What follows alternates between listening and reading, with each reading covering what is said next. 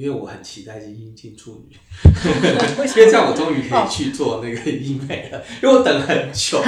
今年你，你真的是为了等？不是，你是看，所以我之前有我确定，因为我们之前 stop 对，等一下录音的时候再讲。对，好，能量先 hold 住。好，天上的金星会在十月十日进入处女，而火星会在十月十三日进入天蝎。在这段期间，社会上会有哪些现象？地上的我们又有哪些需要注意的事呢？另外，行运套书募资包含了哪些有趣的项目？让我们今天来好好的聊聊。各位听众，大家好，欢迎大家收听韩良路生命占星学院，我是韩良路生命占星学院的妙佩伦，现场还有宋伟翔，大家好；李欣怡，大家好；Mouse，大家好；还有龙美华，大家好。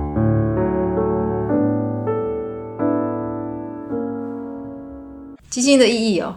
嗯，金星，金星它是个人行星，然后它的意义其实可以分成蛮多的层次。以物质的层次来讲，基本上就是呃，比如说我们喜欢什么东西呀、啊，然后吃什么东西可以让我们开心，买什么东西会让我们开心，或者是我们喜欢哪些类型的东西，这些都是归给金星管辖。它代表的就是一种愉悦、喜欢的感情。那但是在精神层次上面，金星它其实也代表了你这个人的价值观，还有你的一些价值判断，所以当金星进处女的时候，跟其实之前金星在狮子停滞那么长的时间，你就可以感觉到可能你周边的一些氛围，或者是说整个社会氛围会有很大的变化。那刚呃信仪讲的是天上的金星哦，所以说那个我们在星图里面啊，其实呃大家常常会有点困惑，就是啊，比如说我我自己啊，我金星在处女，那天上的。金金星啊，前一阵子都一直停留在狮子嘛，哈，就是说，诶，那这个到底跟我有什么关系哦？所以说，这个两个是有差别的。那首先我们要知道说，你的本命星图有一颗金星，然后呢，可是呢。呃，所谓的本命星图就是你出生的时候，呃，天上的星宫图就是你要拍一张照片，这个就是你生命中的基本的格格局。可是啊，天上的星星会继续的往前走，那个就是所谓的行运哦。当我们这一季在做的行运套书，其实也是要跟大家探讨这两个不一样的议题，就是它跟本命星图是不一样的。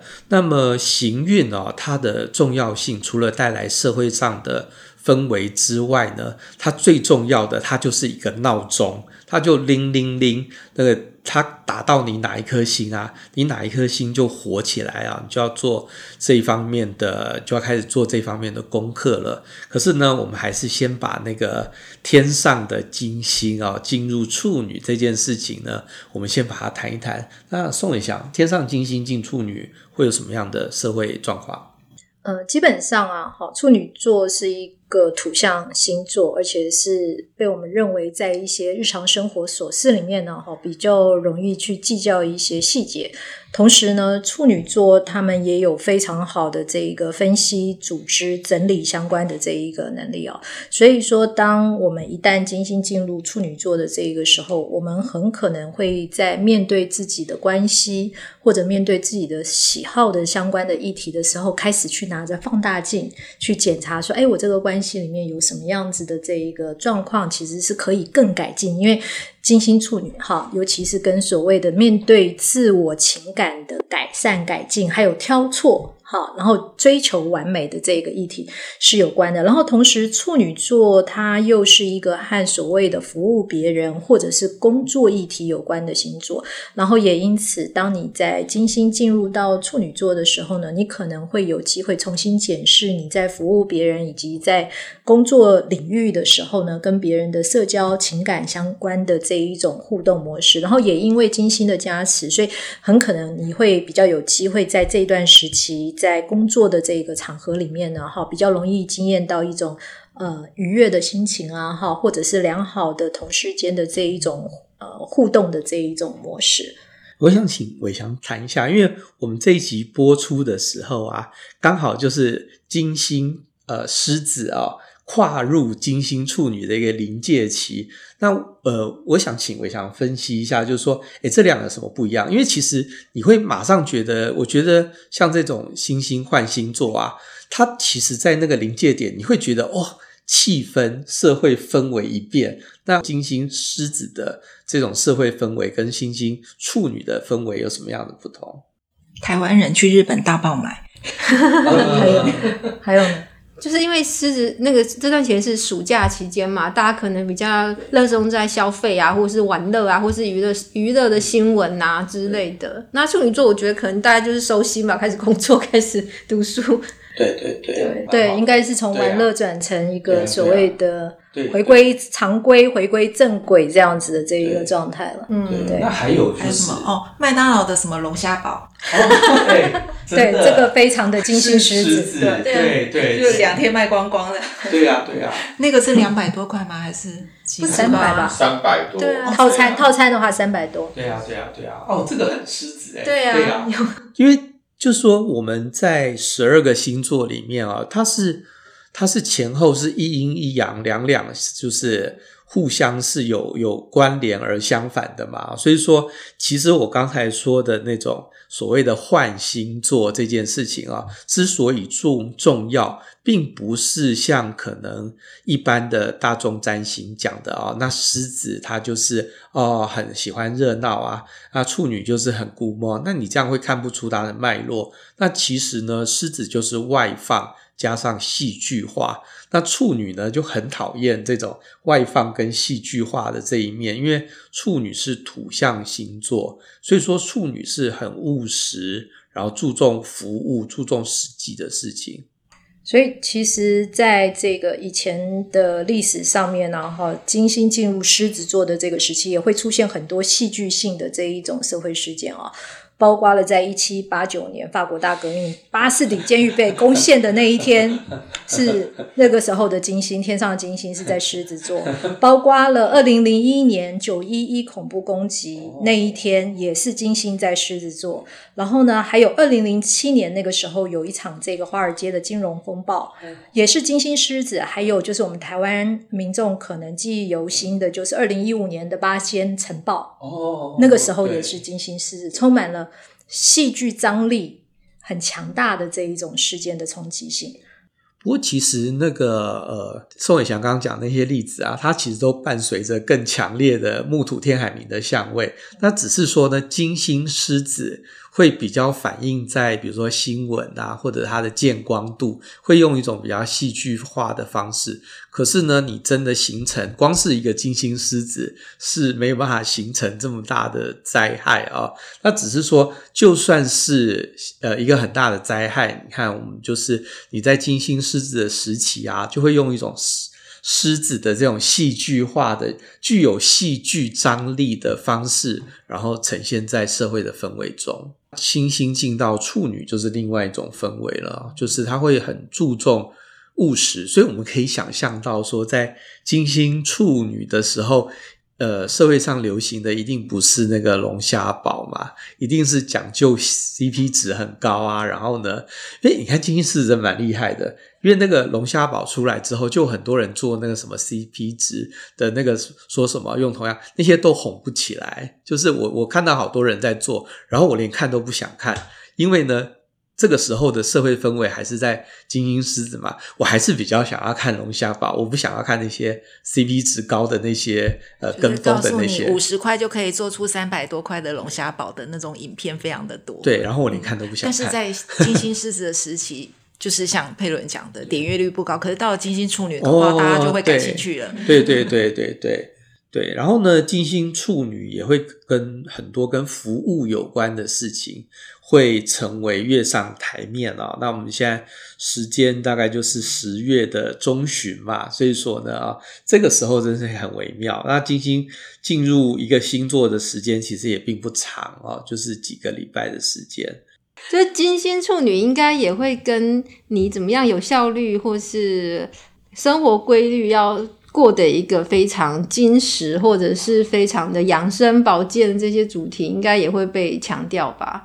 对，就是可能放肆的一个暑假之后，你就要回来面对自己，然后要重新调整一下。我觉得这是呃处女座安排在狮子座后面它的意义，这样就是你要再精炼锻炼一点，让自己变得更 fit，或者是对，对，因为金星天上的金星哈，这一颗这个闹钟啊，因为我们刚才讲很多次，就是行运它就是一个闹钟，然后呢，它会启动你的，它会照着天上的这个。呃，这个时刻表就火车时刻表一样，还有行星时刻表，它去启动我们的人生啊。所以说，那天上的金星哦，大家常常在呃听到这种行运，或者是大家看星座解析的时候啊，它有一个诀窍可以教大家，就是你要有一个节奏感，就很像是说那个，比如说自强号从台北搭到高雄是多久？然后呢，呃，高铁从台北搭到高高雄是多久？其实我们在看行运的时候也是一样，有的星走得很慢啊，比如说像是天上的冥王星啊，两百四十八年才走一圈，所以说呢，它带来的那个节奏感就是这样。那我们最熟悉的木星跟土星，它也是一个很好的节奏感啊。木星十二年走一圈，那你十二年该学会的东西。大概就是那一些嘛，那土星走一些接近三十年啊，那它就分别是你三十岁之前、六十岁之前跟九十岁之前这样的一个周期。那金星是一个什么样的周期呢？因为金星都是跟在太阳前后，所以说呢，它的周期大概约就是一年多一点啊，一年前后这样。那你看，因为金星有逆行嘛，所以说，可是它的节奏感就是跟着太阳走。好啦，那所以说呢，我们今天啊，天上的这个金星的闹钟啊，大概一年也会给你铃铃铃一次啊，因为它也是这样子一年。所以像我的话，就是哎，那因为我们这次的那个行运套书啊，里面有二零二四占星。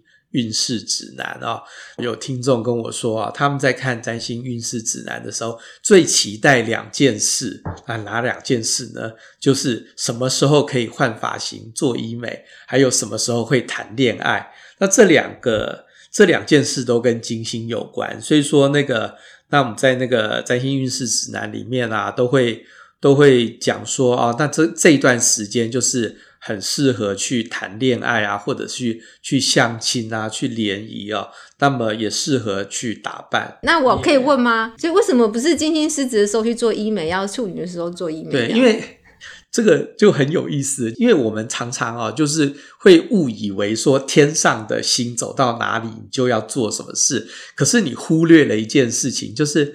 我们每个人的人生都是量身定做的，就是天上的金星进狮子，他也许是呃很喜欢花钱或怎么样，可是搞不好你是太阳金星在保平啊，那你也可以去做，因为像这个，哎，我这是医美推广大使啊，就是大家常常问我说什么时候可以做医美，我都会跟大家说，你想做就做。那个可是问题是，你如果天上的金星跟你的太阳本命的太阳或金星。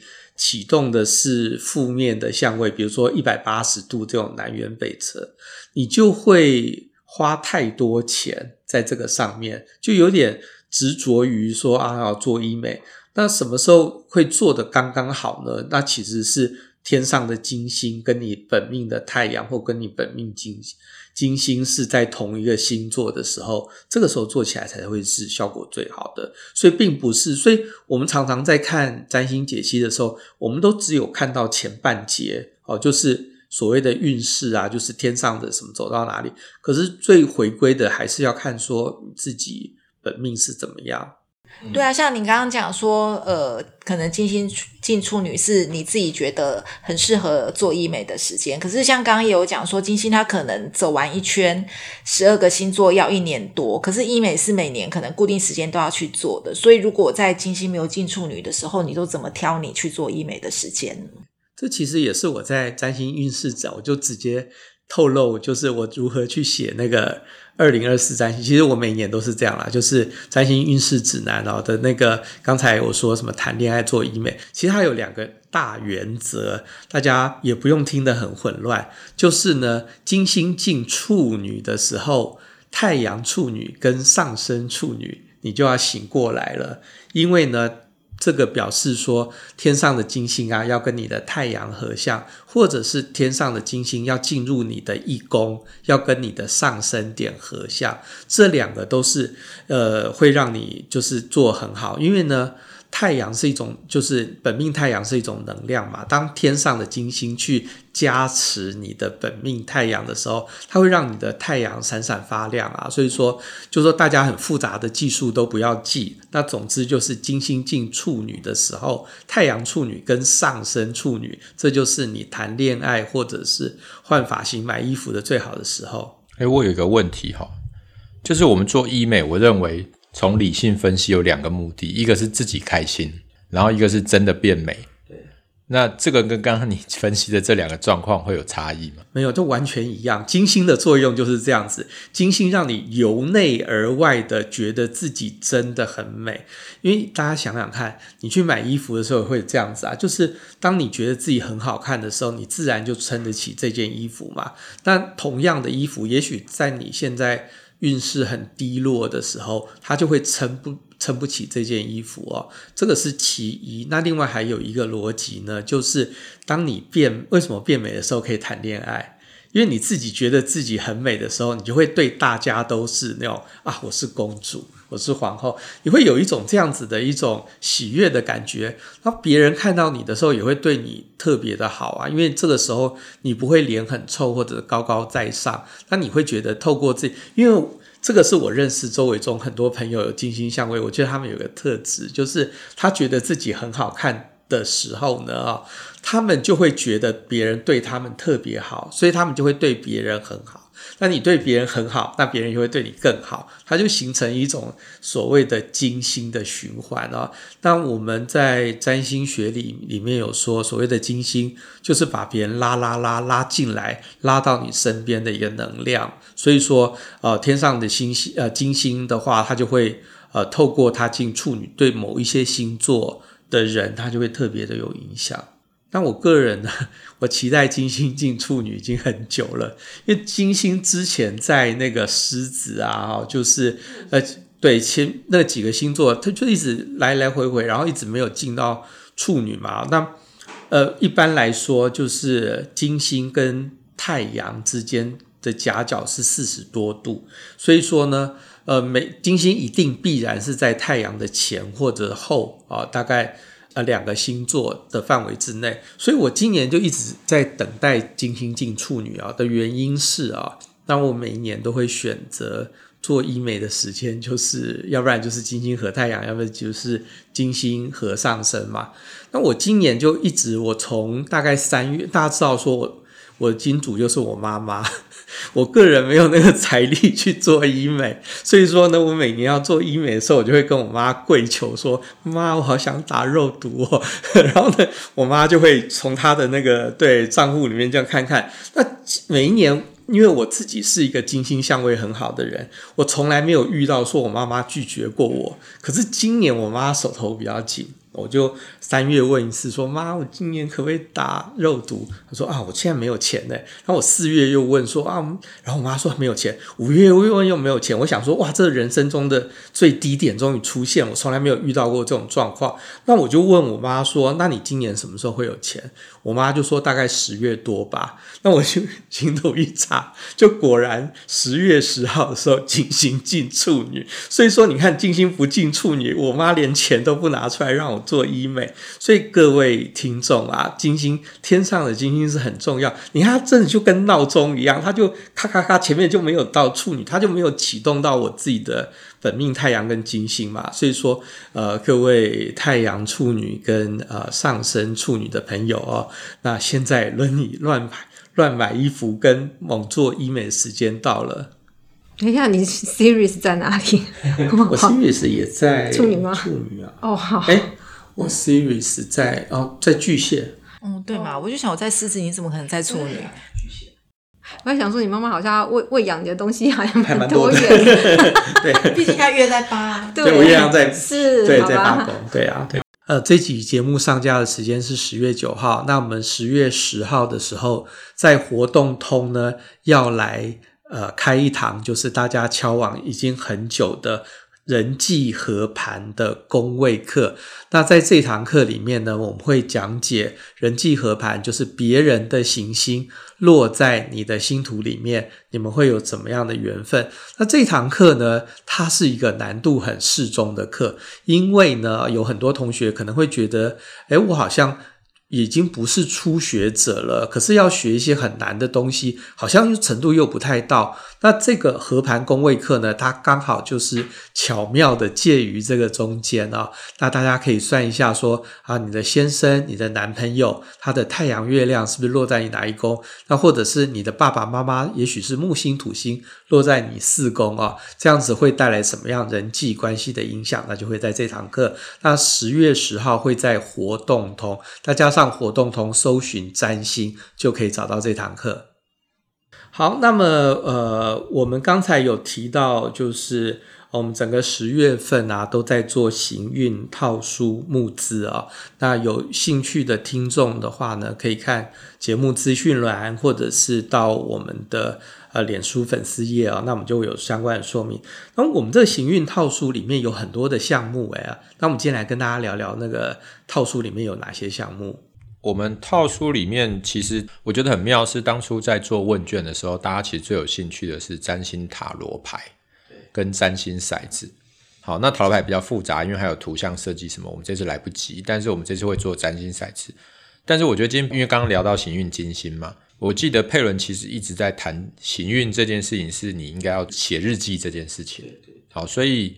也也呼应行运的概念，所以我觉得这次有个重点是那个我们会出二零二四占星运势指南之外呢，我们还会搭上一本就是占星手札日志。呃，希望大家可以把自己每一天发生什么大事啊，或者有什么改变自己的状态记下来。这个佩伦，你要不要来解释？这个哦，师丈啊，前两天开会的时候有讲说，我们要不要做成像黄历一样啊，就是把那个占星运势指南啊，融合在行运记笔记这件事情啊。那因为我听起来觉得说，好像这个至少今年可能没办法这样做，因为它看起来会好像很厚的样子哦。可是呢，各位听众啊。啊，你们也不妨帮我们想一想啊，就是说，到底它是不是应该合在一起哦？就是连着笔记啊，然后它变成一个比较厚的书呢？还是你觉得这两本书应该拆开啊？那我们今年应该来不及，可是呢，各位的宝贵意见啊，我们也会参考。那也许在明呃，就是二零二五年的时候，我们来稍微考虑一下啊。好。那么我们在这个行运记笔记，因为我就是个处女座嘛，我就是喜欢写笔记本啊，所以说那个我是每一天都会写呃记录自己的体重，就就是你，因为每天早上大家不是有这个经验嘛，每天早上就是先去量体重嘛。那像那个我有一次听到那个迪拉哈，他在上。八 c a s 的时候说，他在量体重的时候，他连耳机都不戴。对，我想说，对我也是，因为我会觉得耳机很重，然后我内衣内裤也都不穿，然后呢，就会就会用一个这个想要得到最精确的体重。那总之就是我每天写完。呃，量完体就登记完今天的体重之后呢，我就会把昨天发生的两三件事、三四件事写在我的那个笔记本里面。它是非常的有用的，因为我们每一个人都是历史哦。那你想要了解占星行运的奇妙，你与与其去算那个什么王力宏啊，或者是戴安娜王妃的。运哦，你不如算自己的运啊，因为你自己就是最好的范本。那这件事情呢，它它的这个范本，你要呃，它必须要从你每天的登记，而且它真的不麻烦。像我的话呢，通常就是三件事嘛，就去哪一家分店上有氧，然后呢，看了哪一部电影。然后呢，来南瓜开会，它大概就是这样子很简单的事情。可是你会在其中发现一些规律，因为有的时候我们人生会出一些奇怪的意外，这个时候我就会用三颗星打在上面，比如说扭到膝盖、扭到小腿，或者是在路上遇到一个老朋友啊，那这些就会成为你个人的一个个人史。我大概从国中开始就有写日记的习惯。那日记的话，其实通常都是在心情很不好，或者是发生什么大事的时候才写。其实也不是天天写。但是你学占星以后啊，你就很容易就是可以回去对照一些你比较重要的行运相位出现的时候，你大概发生了什么事情。比如说，像我升高一那一年是天王星进我的一宫，然后我转职成呃自己接案的 freelancer 那一年是冥王星进我的一宫。其实。都很容易可以找到这个生命轨迹跟行运轨迹重叠的这个证据。那在我学了占星以后啊，我做的是刚好我又迷上写手账嘛，所以就会变成是说，你每天可能简单的记一下你今天发生什么事情，或者是说，即使是什么。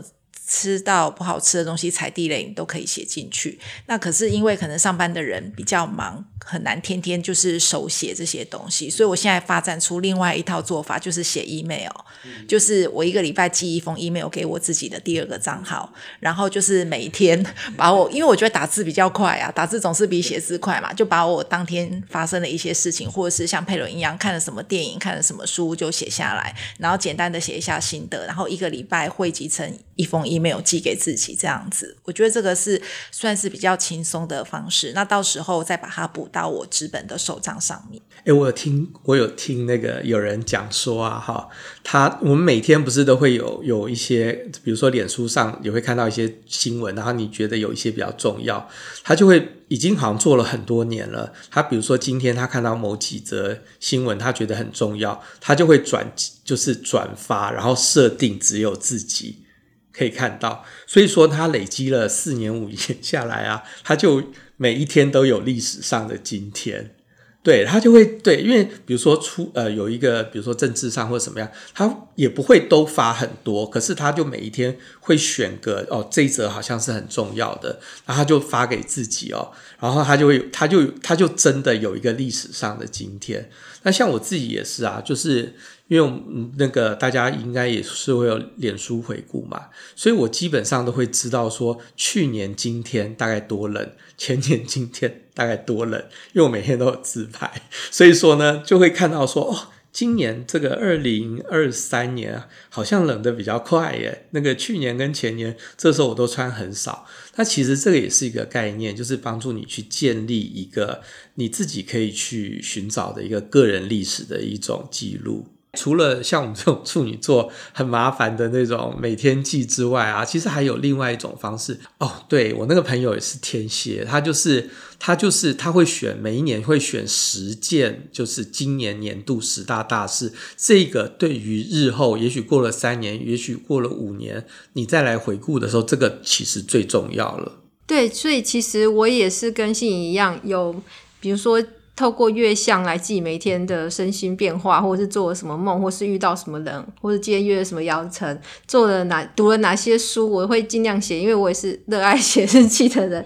然后，那如果手写来不及的话，我其实也有文字版的去写摘要。那我每年年底的时候一定会做一件事情，就是我会去回顾年度 Top Ten，就是改变我最大的事情，或者是我今年看了哪些电影，看了哪些书，或者是呃最重要的行运我在干嘛这样子。对，我会有。做我我会做回顾，因为对我来说，好像这些事后的回顾比事前的那些计划那个意义、那个含含义对我来说更重要。这样子，因为像我自己有蛮多作家朋友的啦，就是说他们在做社群网站的时候，十二月份的一个重要的那个，就是他们点阅率都会很高的，就是作家做自己的十件今年的十件大事。那像是马世芳他们就会做今年看过的十大。最好的电影啊，对不对？那其实这些都是仰赖说，大家也不用像我这样天天写。可是你三不五十，在你的那个我们的占星的行运笔记上面啊，你稍微记个一笔的时候，到时候你看的时候，你就可以选出十件你的今年的大事。就这件事情，当然说各位也并不是什么知名的作家或者是乐评人，可是你会发现说，诶，这件事情写完之后。你会觉得这一年就圆满了，所以说这个是很推荐大家去做。对啊，还有一些，比如说，假设你是比较平常关心身心灵的人，那你可能有一个习惯，就是每个新月都在许愿。那你也可以 回来解释一下你今年的许愿那个达成度，或者是你今年到底有哪些成果可以丰收，可以那个稍微回顾，或者是那个。奖励自己一下，我觉得也蛮好的。这样，哎、我有一个朋友就是这样子啊，他那个新月许愿许许的之 detail 的，而且他都会贴在噗浪上。然后我每次看了以后就想，许愿可以许到这么 detail 吗？然后这做得到吗？而且因为他做的是很奇怪的职业，然后他就会许一些这样子，看了以后瞠目结舌啊。那事实上这些也就是。呃，它是一种愿望嘛，可是我们现在这个愿望是一个往前，可是我们的这种行运笔记是它是一个往后看的一个过程。对，因为那个之前每次在开会讲到或者录 podcast 的时候讲到说，比如说伟翔可能会问我说：“啊，你二十七岁那年发生什么事？”我觉得这个是最困难的。然后，当然就是说几岁发生什么这种，可能是木星、土星、外行星的。我觉得，当我们在看呃金木水火这种比较内行星的时候，它可能跟我们的日常生活就更息息相关。所以，我们其实在这本日志上的设计也有考虑，我每一周的页面会把那一周星象的变化列出来。比如说，这周刚好水逆在处女。下一周刚好，呃，火星要进宝瓶之类的，还有佩伦的要求嘛，要做新月满月的部分。对，我觉得这个东西可以有助于大家，就是在做自己的占星日志做记录的时候，同时也可以对照一下哦，最近的星象有什么变化，那是不是这些东西影响到自己？这个是我们设计上的初衷啦。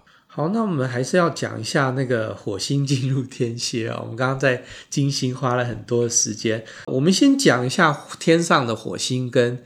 呃，就请信宇讲一下火星好了。火星就是可能在之前的。不久前的起诉，佩伦也有提到，就是人生有很多的一时冲动，这个一时冲动就是无脑的冲动或无脑的行动，往往都是跟火星很有关系的。因为火星它代表就是我们本能的行动，在你没有多加思考、多多加思虑的状况之下，你所做出的一些行动跟反应，其实大部分都是火星。那既然火星是本能的话，它其实也会跟生物本能很有关系，比如说像性欲或者是食欲，它跟金星追求的美食是不一样的，因为火星要的食欲就是它是让你可以生存下去的那种饮食的力量，这个是比较归火星管的。所以，比方说呷粗饱，或者是说你就是要人生人要活下去，要有一定的能量能源的注入，这都是跟火星是有关系。那同时，在这个能量呃转化的过程当中，它就会转化成我们的精力、我们的活力。那这个也是火星所管辖的范围。那火星进天蝎的话，社会上会有什么样的状况呢？说一下。我要讲的很直接吗？好啊，真的要讲的很直接。而且现在天王星跟木星都在金牛，而且我们现在已经到节目的后段了，不是很多听众都听得到这里。什么什么？是这样吗？OK，好。那其实呃，我们都知道天蝎跟所谓的那一个核能的能量其实是有关的。然后呃，最近其实日本排核，我都不晓得那要叫核废水还是核污水哦，光这个名词定位就吵得要死。那呃，我在猜有有没有可能到那个时候，可能日本这方面的政策或者是环境影响。会进一步的被一些所谓的环保人士更加的这一个注意，或者是说有一些政策上面的这些改变哦。那主要的一个原因是，其实在历史上面呢，哈，有好几次的和这个核能有关的这个事件，也都刚好发生在火星天蝎、火星进入天蝎的时期。像是一九四二年的这个呃，在美国进行这一个核核能原子弹试验的时候，它的第一次的这一个。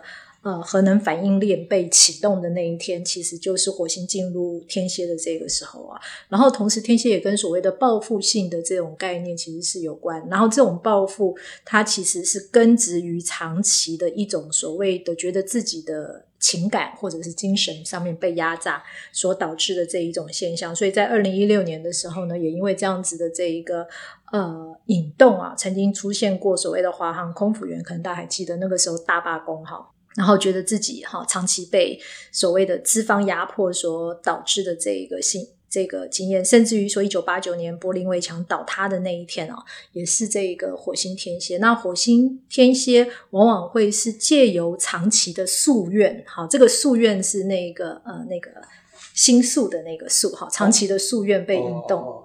对，所导致的，所以它并不是一个突发的，它是一种长期隐忍的这一种状况。那可是，在这一个呃呃，假如说你是火星天蝎的人，在你这个所谓长期的这个夙愿没有被引动之前呢，你可能都是自己在内伤自己啊，心里面在那边呃思量着计较着哪一天等到我有能力的话，我要怎么样怎么样。可是什么时候才是这个火星天蝎觉得哪一天等到我有能力的时候？通常就是等到这个天上流年。火星进入天蝎，或者火星进入固定星座，引动了这一个火星天蝎的这一个力量，变成一个所谓的火上加火。好的时候，这个时候他们可能长期的不满会突然之间就就出来了哈。哎，我有问题，就是以前师母都警告我要小心天蝎嘛，嗯、但是我看来看去，其实我只有一个火金牛在天蝎的对象。宝瓶也是啊，天蝎是呈九十度的固定星座，对对对，所以比如说以我这种本来就要小心天蝎的人，遇到。火星又进天蝎，是不是会更？如果本命跟天蝎有就有相位的课题的话，那当火星进天蝎的时候，听起来火星是一个夙愿即将要爆发，或者日积月累的情绪，它终于盖不住了。那是不是更应该，比如说注意言行啊，不要得罪身边的人啊之类的？其实应该是这样讲，你到这时候才来注意言行，也有点来不及了。对，好，那个可是我刚才要回应一下 Mouse 讲的这个啊，就是因为我们现在呃，就是这个还是回到我们行运套书，就是说天上的。火星进天蝎，它是一回事，然后呢，它会引动出一些夙愿啊等等啊。可是呢，它也不见得一定就是每个人都会受到很负面的影响啊，因为。如果说今天一个人很多星在双鱼的话，哦，火火星进天蝎，它其实是给他一个比较强的能量，因为我们刚刚说，刚才就只讲吧，火星天蝎就喜欢报复嘛，它会化为行动等等，它有个比较强的这个力量。可是如果说今天一个人他很多星在双鱼，他可能过度的柔弱，然后呢，没有很强的这种行动力，所以当火星进天蝎。这对他是有帮助的。那可是呢，像如果说像 Mouse 这样子啊，他自己星图里面有很多星在保平，然后呢有呃火，他自己的火星又在金牛啊，所以说这个呃，因为我们刚才讲的这个不是随便讲讲的，因为有一些听众可能会误以为我们讲说啊，那么天蝎是很很很夙愿，然后金牛很固执，然后宝瓶很。开放。事实上，我们根据的是二五八十一的原则，就是金牛是第二个星座，然后狮子是第五个星座，天蝎是第八，然后宝瓶是十一，这四个星座互相成克相。所以说呢，它的原则是在这里，而不是好像大家会呃理所当然觉得说啊，他们性质怎么样？因为你讲性质这件事情，其实是。呃，语义上它可能有待争议，可是他们的角度就是互相形成九十度哦，所以说这个也就是天上火星进天蝎的时候，二五八十一，金牛、狮子、天蝎跟宝瓶都要稍微谨慎一点的原因。所以，貌似你出国自驾的时候，小心慢慢开，不要开快车。对对对，那对啊，是是这样子，没错啊，就是说这个就是。呃，就是有一些星座的人要注意，可是呢，可能我们所有的星座它都有可能是不，我们说行星的行运，它都有可能是正面的影响，或者是负面的影响。那我们刚刚说，那像天蝎，它是水象星座嘛，所以说你很多双鱼的啊，那你就会受惠啊。那你如果很多巨蟹的也会受惠啊，因为巨蟹的它比较会，平常它会忍气吞声嘛，它有一些。不愉快的时候会忍下来，可是借由火星进天蝎，他好像踢了一脚，让那个很多巨蟹的人也可能可以比较勇敢的把自己的不愉快说出来。我也是火火九十的时候，就是天上火星跟我本命火星九十的时候，我那个时候上就是相位来之前啊，我就有非常的。每天都提醒自己说，火火九十就要来了，你一定要小心，不要扭到脚、闪到腰，不要不要那个拐到膝盖啊，或者是伤到小腿哦。可是呢，事实上火星是会让你忘记的。那我就记得说，有一次我在上呃有氧课的时候，因为我站非常前面，我几乎站在老师旁边，老师就偷偷的到我，因为我跟我老师有灵魂上的感应，那他就偷偷的跑到我旁边说：“你再这样下去会闪到。”然后马上我的火星就醒过来，然后呢，对，然后呢，我就那节下课的时候，我就整个被那个宇宙的那种能量所充满，然后想说，哎呀，我老师果然不愧是跟我有很多的灵魂相合的地方，因为是真的，我如果说再那样子凹下去的话，就是他说你每一拍都打太重，轻点轻点，要不然你会闪到。然后我那时候火星马上醒过来，所以说这个时候也是要。呃，提醒各位听众啊，其实你面对天上的像是天上的那个日月水金火这种小运的时候，你每天每天的提醒自己，如果说你运气很好，你旁边有一个跟你灵魂有相合的人，他在旁边再提醒你一下，因为你心里已经有这个暗示了，你知道会发生这件事，他那个时候帮助会非常大，你就可以躲掉。像我这次 活活九十，我就躲掉了去那个中医针灸两个礼拜的这个命运，就真的就没有出现。那回到家就好好的。不过有些可以躲，有些不可以躲。像我最近也是碰到活活九十啊，因为我是火星摩羯，现在是这个火星天秤。然后天上的流年火星刚好现在是在我的关系位置第七、第八宫左右，然后所以我就说，嗯，我这段时间绝对不能跟别人起冲突。那当然没有跟别人起任何冲突，可是后来反而是怎么样呢？因为我睡觉的时候姿势不良，结果呢就一开始是落枕，后来从落枕又变成严重的这一个背痛。如果说我自己本身对于所谓的行运不了解的时候呢，那这时候我可能就会开始很紧张、很焦虑，因为它已经痛到会影响让我没有办法正常的去。去打字啊，工作啊，哈，然后坐着也不舒服，站着也不舒服。然后可是因为知道这个行运它的这一个变动，大概会在什么时候会有一个所谓的边界点，所以我自己知道说，哦，我其实大概呃需要花多少的这个时间走出这个状态。然后在这个状态的时候，我就不要强迫自己一定要把工作在这个时候完成。那我等离开这个状态再说。那这样子相对的话，我也比较不会因为这样子的身体不舒服产生焦虑。所以说，这个就是啊，总而言之，就是各位听众担心那个行运是很重要的。那如果对我们行运套书有兴趣的朋友，可以参考我们资讯栏，或者到韩良路生命占星学院的脸书粉丝团。那我们今天的节目就录到这里，谢谢大家，拜拜，拜拜，拜拜，拜拜，拜拜。